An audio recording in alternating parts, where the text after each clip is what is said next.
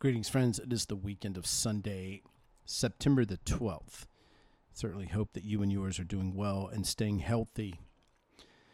This week, we continue with our little mini series on growth or discipleship, feeding, being fed. We've, we've called it a bunch of different things like that.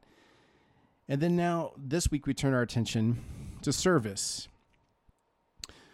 The Son of Man, Jesus himself, said, The Son of Man did not come that he would be served, but to serve, and to give his life as a ransom for many. So there have been a couple times in my life when I've been just absolutely, utterly amazed.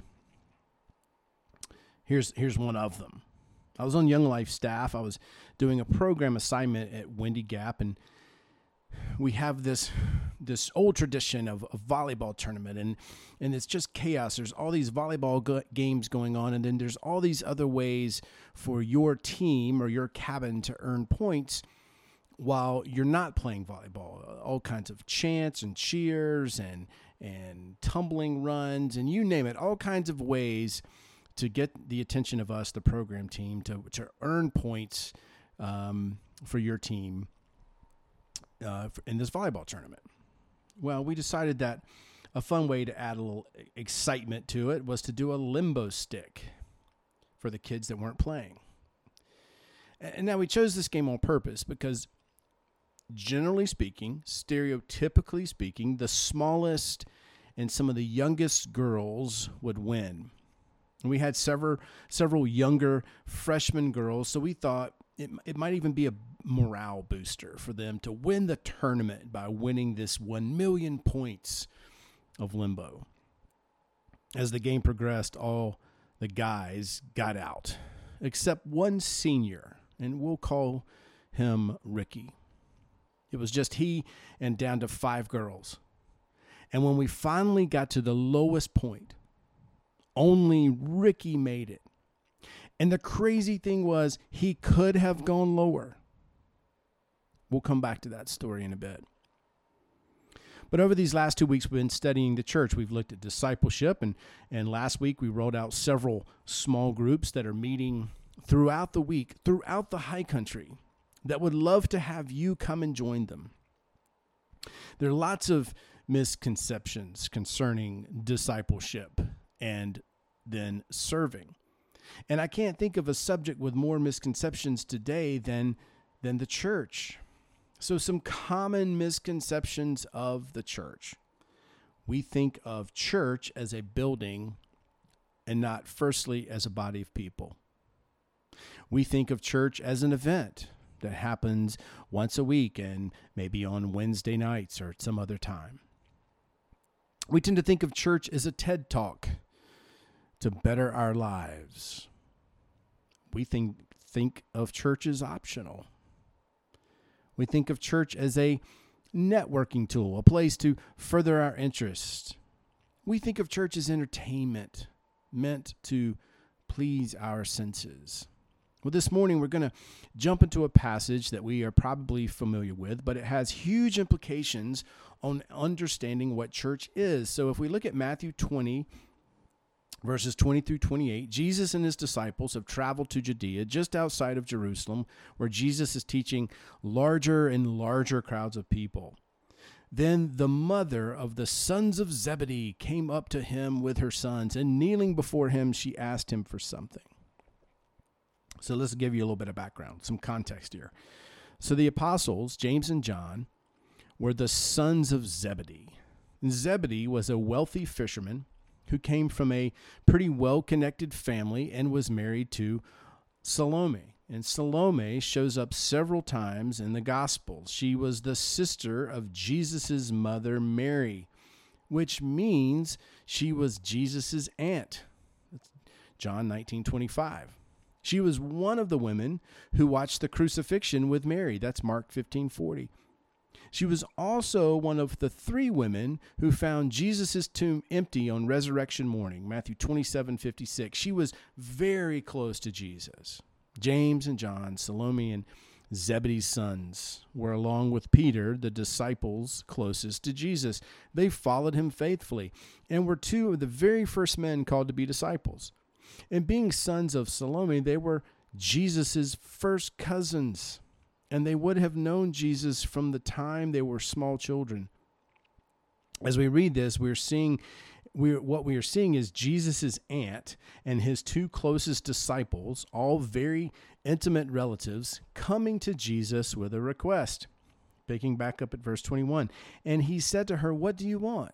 And she said to him, Say that these two sons of mine are to sit, one at your right hand and one at your left hand in, the, in your kingdom. And Jesus answered, You do not know what you are asking. Are you able to drink the cup that I am to drink? They said to him, We are able. Cup was a common Old Testament metaphor for suffering, especially suffering caused by God's wrath. Psalm 75 8, Isaiah 51 17 refer to, this. And Jesus is asking if John and James are prepared to experience rejection and persecution for their faith. In essence, he's asking, Hey, are you willing to die for me? And without hesitation, they say, Yes. To their credit, there is no lack of faith here. They are willing to follow Jesus to the end, and they will. James will be the very first disciple killed for following Jesus by Herod Agrippa. That's recorded in Acts 12 2. And John lives a long life but spends several years exiled to the island of Patmos, Revelation 1 9. These men have a strong faith, but it is faith mixed with a little bit of self promotion. He said to them, picking up verse 23, You will drink my cup, but to sit at my right hand and at my left is not mine to grant, but it is for those for whom it has been prepared by my Father. And when the ten heard it, they, they were indignant at the two brothers.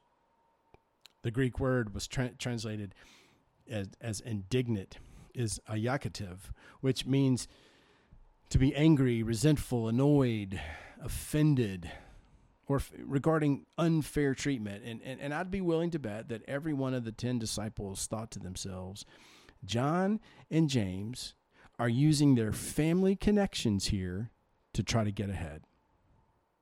And what Jesus does in verse 25 is beautiful because relationally things have broken down among the 12 disciples.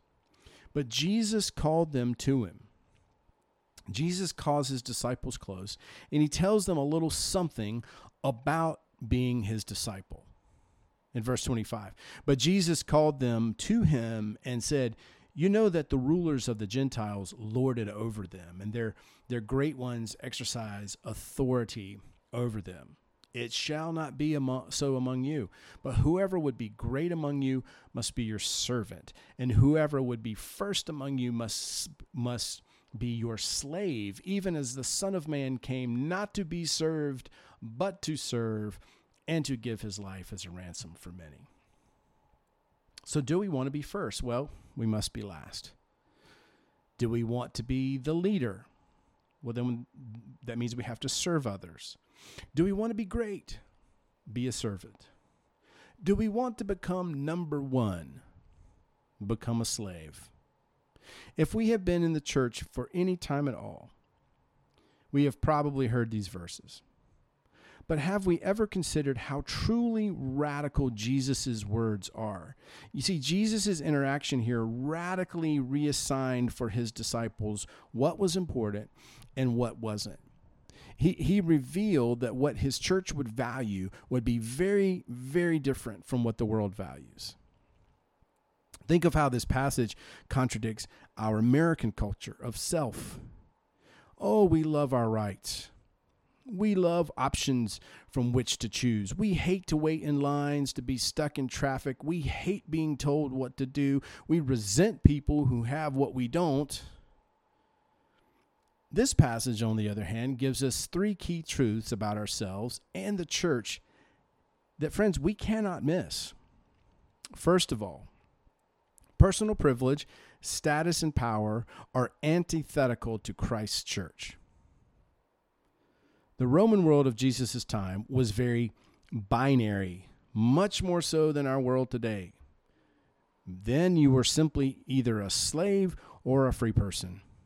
You were either a ruler or you were being ruled. It was a very top down society. Kingdoms like Rome and Greece ruled people through power and dominance. To lord it over, as Jesus says, is a strong term that means to rule down on someone. Since the world functioned this way, James and John thought that this was an appropriate way for the church to operate. And Jesus is very clear that power and dominance will not be the leadership model of the church. I don't know how we have missed this up and think that it is, but friends, if we are reading the Word of God, I do not know how we get to this point. Peter picked up on this in this section of his book where he's speaking to pastors and to church leaders. Peter tells them to shepherd the flock of God that is among you, exercising oversight, not under compulsion, but willingly, as God would have you, not for shameful gain, but eagerly, not domineering over those in your charge, but being examples to the flock. That's 1 Peter 5 2 through 3. Domination has no place in the church. Instead, leaders lead through serving, through helping, through giving, and being examples. And James picked up on this when he talked about quarrels within the church. In James chapter 4, verses 1 through 2, what causes quarrels and what causes fights among you? Is it not this, that your passions are at war within you?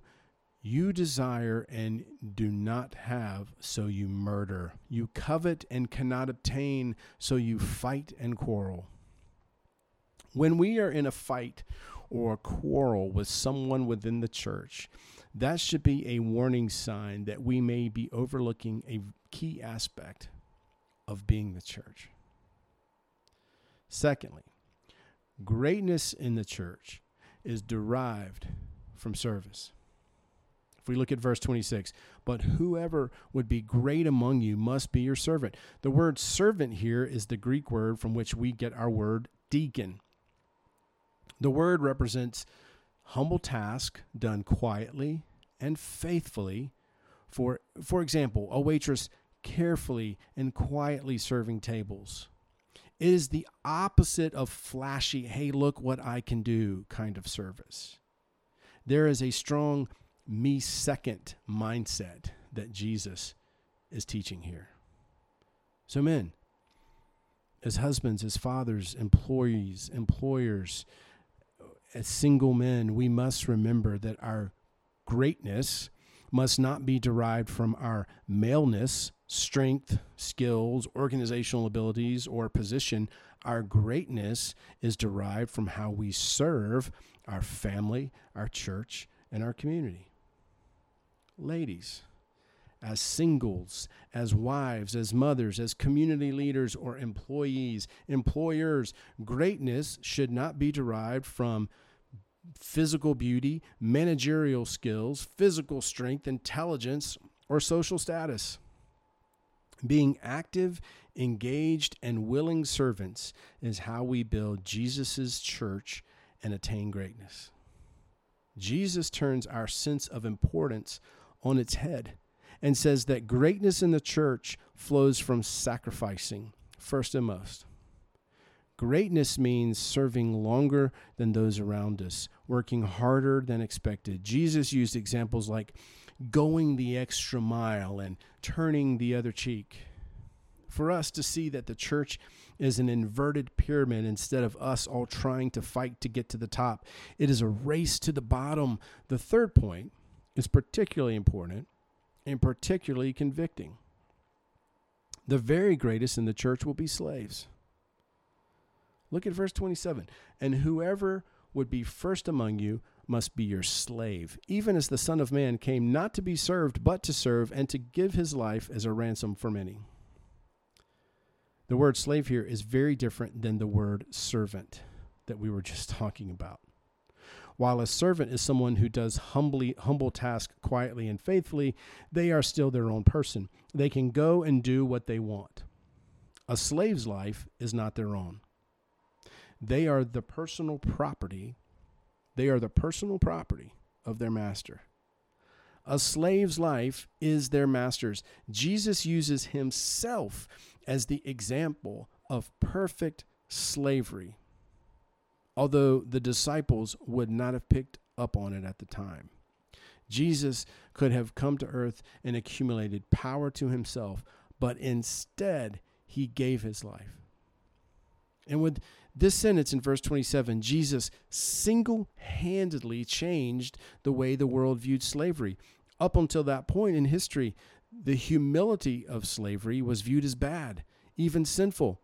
If someone was a slave, well, then clearly they deserved it. That's the thought. We've heard the words of this verse far too many times for them to stun us like they would have the disciples. Slaves were property to be beaten, to be used and discarded. Their food was the trash that fell under their master's tables. Their foreheads, their foreheads would have been branded with the marks of their owners. Their backs were filled with scars from beatings and whippings.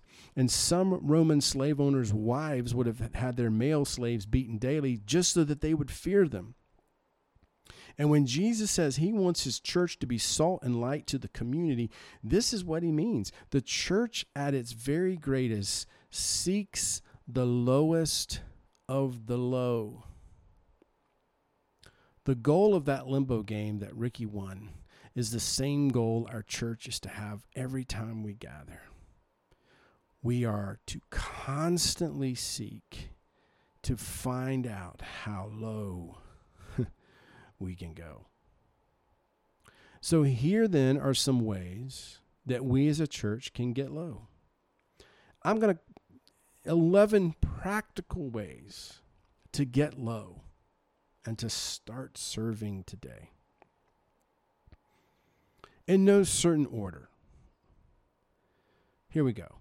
Well, we could volunteer to rock babies in the nursery.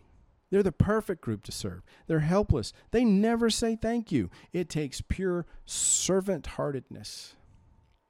We could pick a missionary or mission organization either foreign or domestic. We could pray for them. We can write them. We can encourage them. And if we can, we could send them a check to support them. If you're a younger person in the church, we could adopt a grandma or grandpa. We could adopt a grandma or grandpa here at our church or at Life Care Center right up the road. We could love on those people regularly. And hey, if you're a grandma or a grandparent, you could adopt a grandkid. We could teach a children's Sunday school class and give everything we have at it. Throw ourselves into it. We could arrive early to church. There is so much to do every single Sunday. We could offer just to help. We could sit close to the front. This creates such a greater sense of community and, and, and ministers to those who might come in late. We could be an unofficial greeter. We have official greeters who, who quote unquote have to greet, but we could be an unofficial one, meaning we could look around, we could meet and encourage people we do not know instead of wondering who all these new people are and wondering if they'll come to us. We could send a care package to a college student. We have folks all over the place. We could come to a prayer meeting at 6:30 on Wednesdays and pray for people. It sounds simple, but if we do it seriously, it's powerful. We could take pictures at church events and post them on our social media pages. Ricky won the limbo that night because he got lower than anyone else could. And as we seek to serve our Lord Jesus, we all win the lower we go. In closing, I want to read from 2 Peter chapter 3 verse 18. But grow in the grace and knowledge of our Lord and Savior Jesus Christ. To him be glory both now and forever. Amen. And God bless.